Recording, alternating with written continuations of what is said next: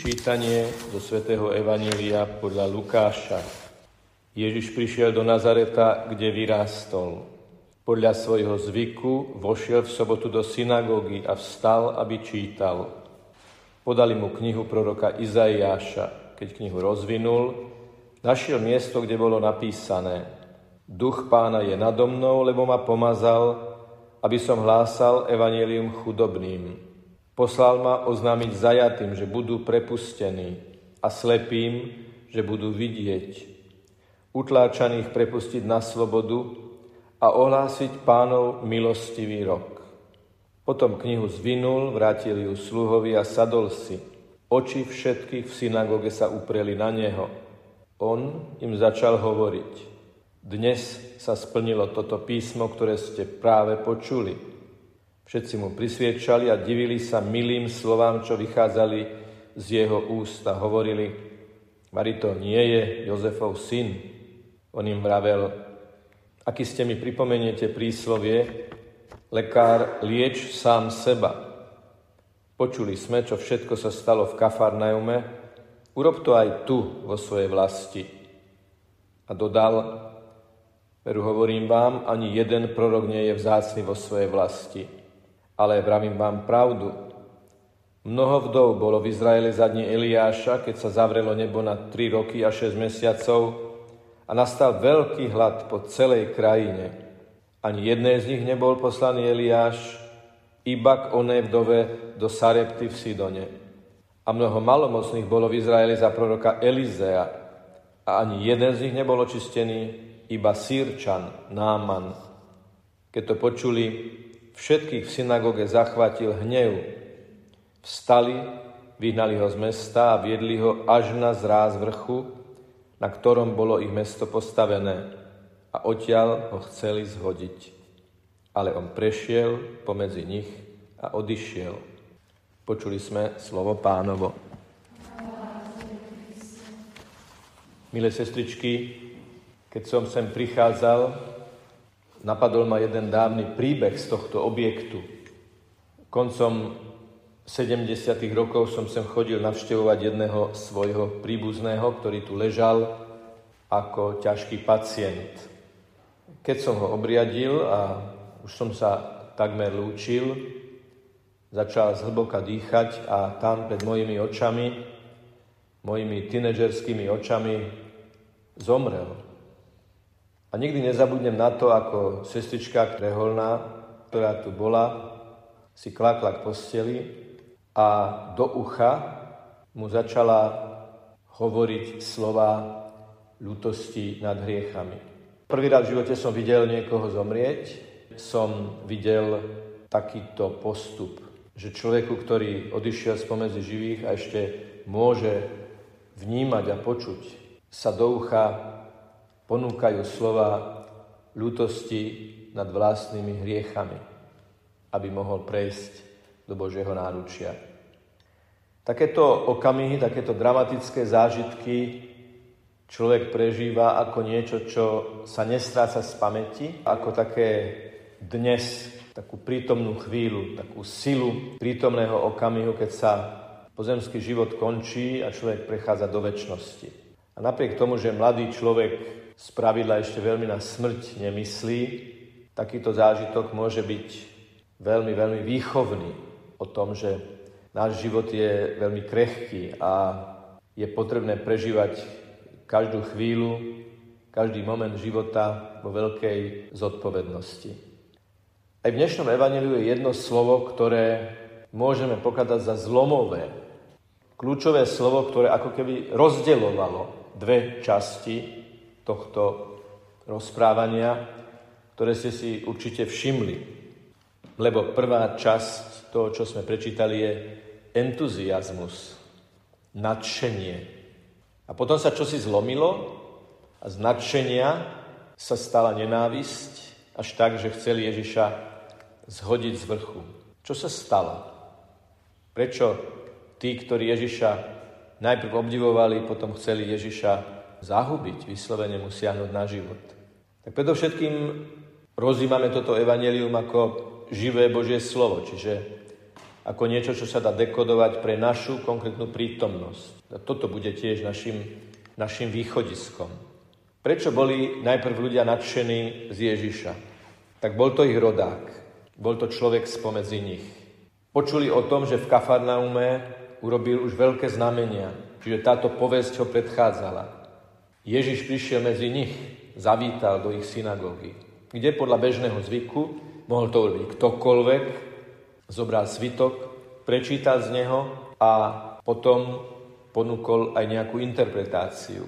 Spôsob, akým nám to Lukáš opisuje, ako vzal, rozvinul, vstal, sadol, povedal, jednoducho také tie podrobnejšie opisy, fázovanie tých činností biblických súvislostiach vždy je o tom, že niečo veľmi vážne sa ide stať, niečo veľmi vážne bude povedané. Čítame teda napríklad, že prišiel Ježiš do Nazareta, kde vyrástol. Zjavné je, že prišiel prvýkrát medzi svojich rodákov. Čiže tí ľudia, ktorí sedeli v tej synagóge a počúvali Ježiša, možno mnohí z nich ho poznali ako chlapca, Možno mnohí z nich sa s ním ako s chlapcom hrali, keď bol malý. Veď vyrastal v Nazarete 30 rokov skrytého života. A teraz Ježiš prichádza medzi nich. A oni sa potom aj pýtajú, Vary, toto nie je Jozefov syn, ktorého poznáme? Ale Ježiš prichádza s iným, ako oni očakávajú. Toto je ten základný problém, že oni očakávali Ježiša nie ako proroka, ktorý ich posunie, ale ako rodáka, ktorý im potvrdí ich schémy, ich tézy. Povedal najprv, čítajúc proroka Izajáša, Duch pána je nado mnou, lebo ma pomazal, aby som hlásal evanielium chudobným, oznámiť zajatým, prepustenie slepým, že budú vidieť, utlačaných prepustiť na slobodu a ohlásiť pánov milostivý rok. Do tohto momentu to bolo úplne aj pre Nazarečanov v poriadku, lebo Ježiš čítal z Izajáša. Čítal starobilý text, ktorý mohol potom najrôznejším spôsobom interpretovať, rozímať a vykladať. Ale všetci tušili, zrejme aj z toho, ako to Ježiš urobil, že ešte niečo k tomu treba dodať. Vedeli, že to potrebuje nejaký dodatok. Oči všetkých v synagóge sa upreli na Neho. Tak teraz čo nám povieš Ježišu potom, ako si čítal slova iného, teda proroka Izaiáša. No a tu sa nachádza to, tak povediac, osudové alebo zlomové slovo dnes. On im vlastne hovorí, že to slovo Izajášovo sa vymaňuje zo zovretia času a priestoru, keď bolo napísané, lebo keď čítame starobilé veci, tak si povieme, no tak vtedy to platilo, vtedy to tak bolo, vtedy bola taká situácia. A Ježiš použije to nebezpečné slovo dnes. A oni museli spozornieť, že pozor, teda nebudeme hovoriť už dávno interpretované slova Izajáša, nebudeme rozímať to, čo už nám je známe, ale blíži sa nejaká aktualizácia. Dokonca za tým slovom dnes nasleduje slovo dnes sa splnilo toto písmo. Čiže dlho existujúci text, mnohokrát čítaný text, mnohokrát rozímaný, citovaný text, Ježiš, rodák z Nazareta, hovorí svojim spolurodákom, dnes sa splnilo toto písmo, ktoré ste práve počuli. Dnes práve počuli, splnilo. Oni museli veľmi spozorniť, že ako to. Možno máte aj vy tú skúsenosť, že sú ľudia, alebo je niekedy taká mentalita, že radi čakáme, ale nedaj Bože, aby sme sa dočkali. Že čakaním to tak posúvame pred sebou, ale nedaj Bože, aby to, na čo čakáme, sa nakoniec splnilo. A tak ako v Ježišovi sa naplnili dávne proroctvá o príchode záchrancu ľudskej civilizácie, Ježiš sám dnes v synagóge, doma, medzi svojimi hovorí, dnes sa splnilo toto písmo, odvážne slova. Ale ešte stále, ešte stále nebolo jasné, že o čom vlastne hovorí. A vtedy kladú tú otázku. Divili sa jeho milým slovám, čo vychádzali z jeho úst. A hovorili, Vary to nie je Jozefov syn? Čo to Jozefov syn? Jeden spomedzi nás hovorí, že dnes sa splnilo toto písmo. A on im vravel, aký ste mi pripomeniete príslovie lekár, lieč sám seba. Postupne ich navádza na to, že ten, ktorého vidia a počujú, je ten, ktorého predpovedali proroci a o ktorom hovorí Izaiáš. Ježiš predbieha argumentáciu a už im rovno hovorí, vidiac do ich srdcia, čo mi poviete. Lekár, lieč sám seba. Počuli sme, čo všetko sa stalo v Kafarnaume. Urob to aj tu vo svojej vlasti. A oni začínajú tušiť. Takže tie slova, že duch pána je nado mnou a dnes sa splnilo toto písmo, si ty, Ty Ježišu, ty náš spolurodak, ty Jozefov syn. Dnes práve ty. Lebo je to cítiť aj z toho kontextu. Jedna vec je počúvať niekoho, kto potvrdzuje to, čo si myslíme, že príde záchranca, politický záchranca, mocný, s veľkými znameniami a tak ďalej. A zrazu niekto, koho vidia, počujú, je spomedzi nich, vedia, že je Jozefov syn, im hovorí, že ich predstava o príchode záchrancu potrebuje zmenu. To je on, ktorý sa narodil v Betleheme, ktorého 12-ročného našli v chráme a 30 rokov žil v skrytosti ako chlapec v rodine, je ten, ktorý bol predpovedaný. A teraz Ježiš postupne ide na dreň problému. Veru hovorím vám, ani jeden prorok nie je vzácný vo svojej vlasti. My túto vetu poznáme ako citát a keď sme nepochopení, keď sa stane, že niekto je nepochopený vo svojej rodine, vo svojom spoločenstve, vo svojej komunite, tak niekedy si ľudia tak aj v profánnom prostredí povzdychnú, no, nikto nie je prorokom vo svojej vlasti. Ale čo im Ježiš vlastne týmito slovami hovorí? V súvislostiach, ktoré analizujeme, ktoré rozoberáme. Ja som ten prorok, teraz som vo svojej vlasti, vo svojom domove, vo svojom rodisku a nie som pochopený. Ani jeden prorok nie je vzácný vo svojej vlasti, ale vravím vám pravdu. A teraz je tam ten príklad s tým Eliášom a Elizeom. V obidvoch prípadoch, aj v jednom, aj v druhom, je jasné jedno. To, že patrím do nejakej skupiny, nejakému národu, k nejakému spoločenstvu, nie je automaticky zaručujúce to, že nájdem väčšinu spásu, že nájdem hĺbku pravdy pre svoj život. Toto im Ježiš vlastne hovorí. A dáva im príklady, ktoré boli o tom, že každý máme svoju osobnú zodpovednosť pri rozhodovaní v najrôznejších životných situáciách. Mnoho vdov bolo v Izraeli za dne Eliáša, keď sa zavrelo nebo na 3 roky a 6 mesiacov a nastal veľký hlad po celej krajine. A ani k jednej z nich nebol poslaný Eliáš, iba k onej vdove zo Sarepty v Sidone. A mnoho malomocných bolo v Izraeli za proroka Elizea a ani jeden z nich nebol očistený, iba sírčan Náman. Boli tu situácie, keď niekto nečakaný bol uzdravený, lebo v ňom bola, v ňom bola viera. Keď to počuli, všetkých v synagóge zachvatil hnev. Ten kontrast je zjavný. Oči všetkých v synagóge sa upreli na Ježiša a počúvali jeho milé slova. A v treťom riadku od konca máme slovo hnev. Vstali Vyhnali ho z mesta, čiže tu nie len topografická informácia, že teda z mesta ho vyhnali, ale spomedzi seba ho vyhnali. Vylúčili, exkomunikovali ho spomedzi seba, vstali. Kto sedí, je v polohe učeníka, ktorý počúva, ktorý má čas, ktorý je disponovaný prijať od druhého nejaké posolstvo. Kto vstane, skončil so sedením, skončil s polohou, s pozíciou žiaka, učeníka. A vstanú preto, aby ho vyhnali z mesta, spomedzi seba a viedli ho až na zráz vrchu, na ktorom bolo ich mesto postavené. V Izraeli ukazujú to miesto, kde pravdepodobne sa táto scéna odohrala.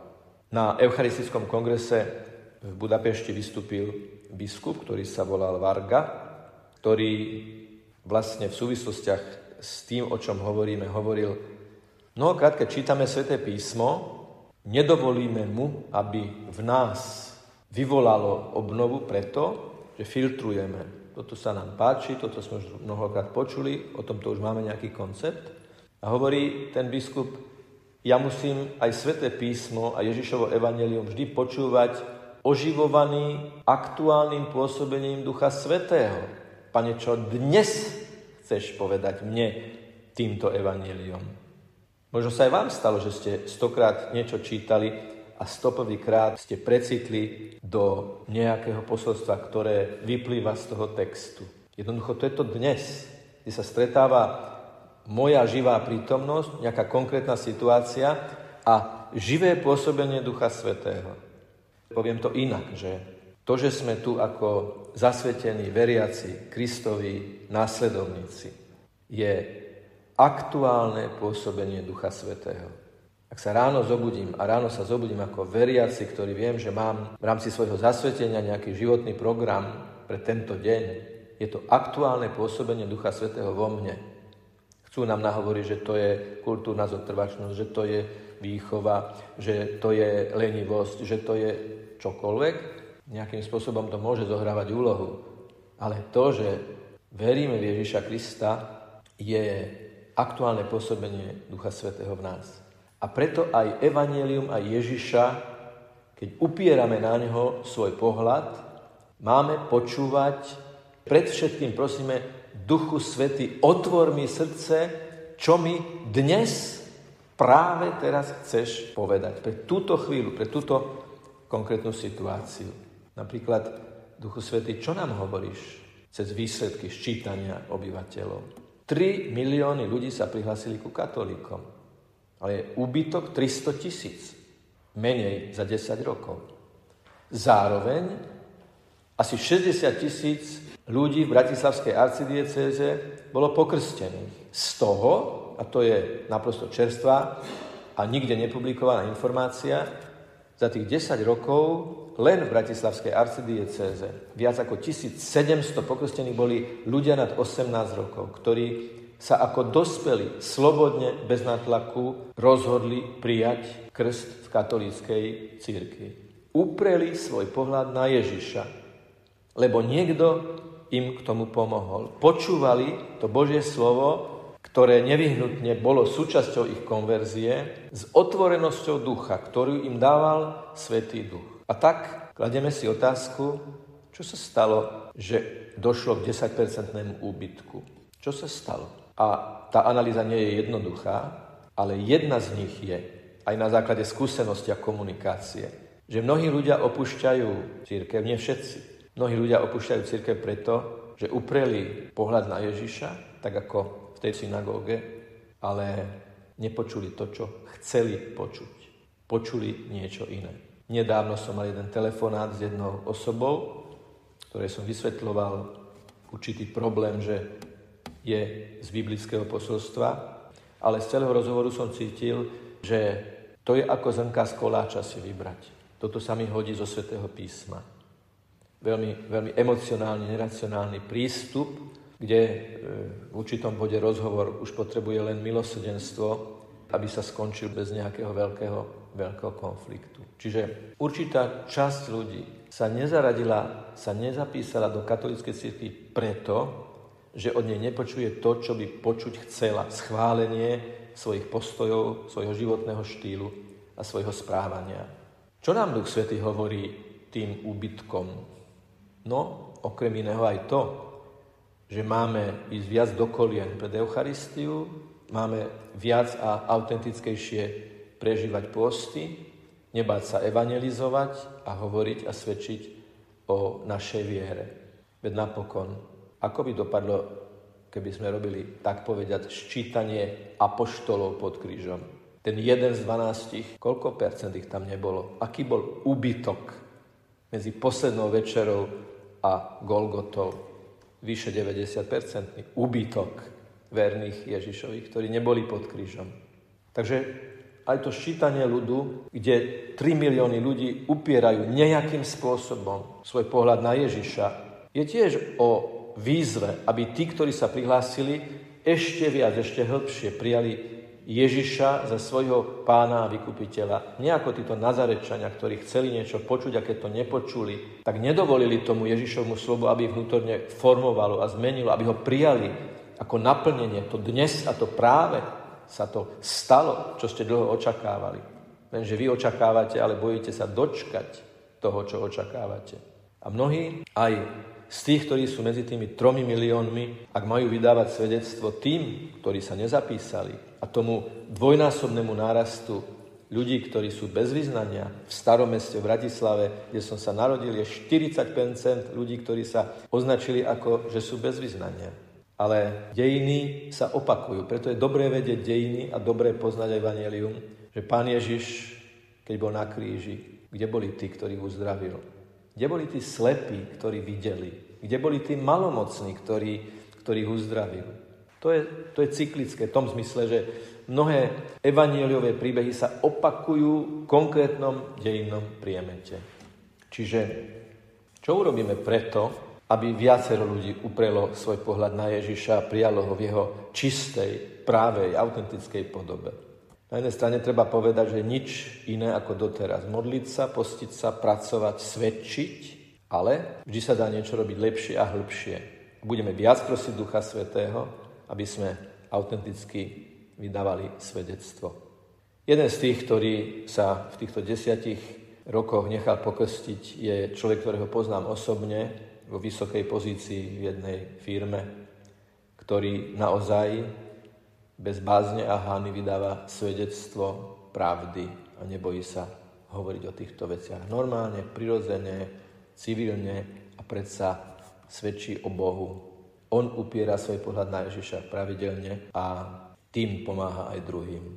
Toto sú tie zárodky autentičnosti, cez ktoré sa, dúfajme, v budúcnosti viac ľudí bude cítiť v cirkvi ako v spoločenstve, ku ktorému sa nielen prihlásia, ale do ktorého vnesú aj svoje srdce a pre ktoré otvoria svoje srdce, lebo sa tam budú cítiť ako tí, ktorí sú na skutočne právej ceste.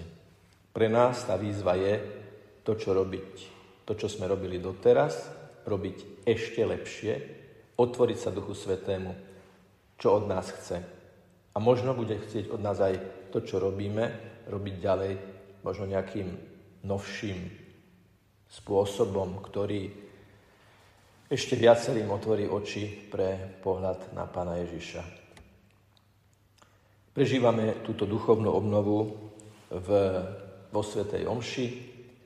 Za chvíľu všetci uprieme svoje oči na Ježiša, keď zdvihnem premenený chlieb a víno, premenené víno v kalichu, Ježišovo telo a Ježišovu krv a naše oči sa uprú na Ježiša, my, na rozdiel od Nazaretčanov, ho príjmime hlboko do nášho srdca, jeho svetlo, jeho silu, jeho lásku, jeho milosrdenstvo, jeho vzpruhu pre ďalší život. Pretože jeden z najsilnejších spôsobov evangelizácie je, že na nás je vidieť radosť z Ježiša, ktorého máme, ktorého sme uverili, ktorému sme sa zasvetili.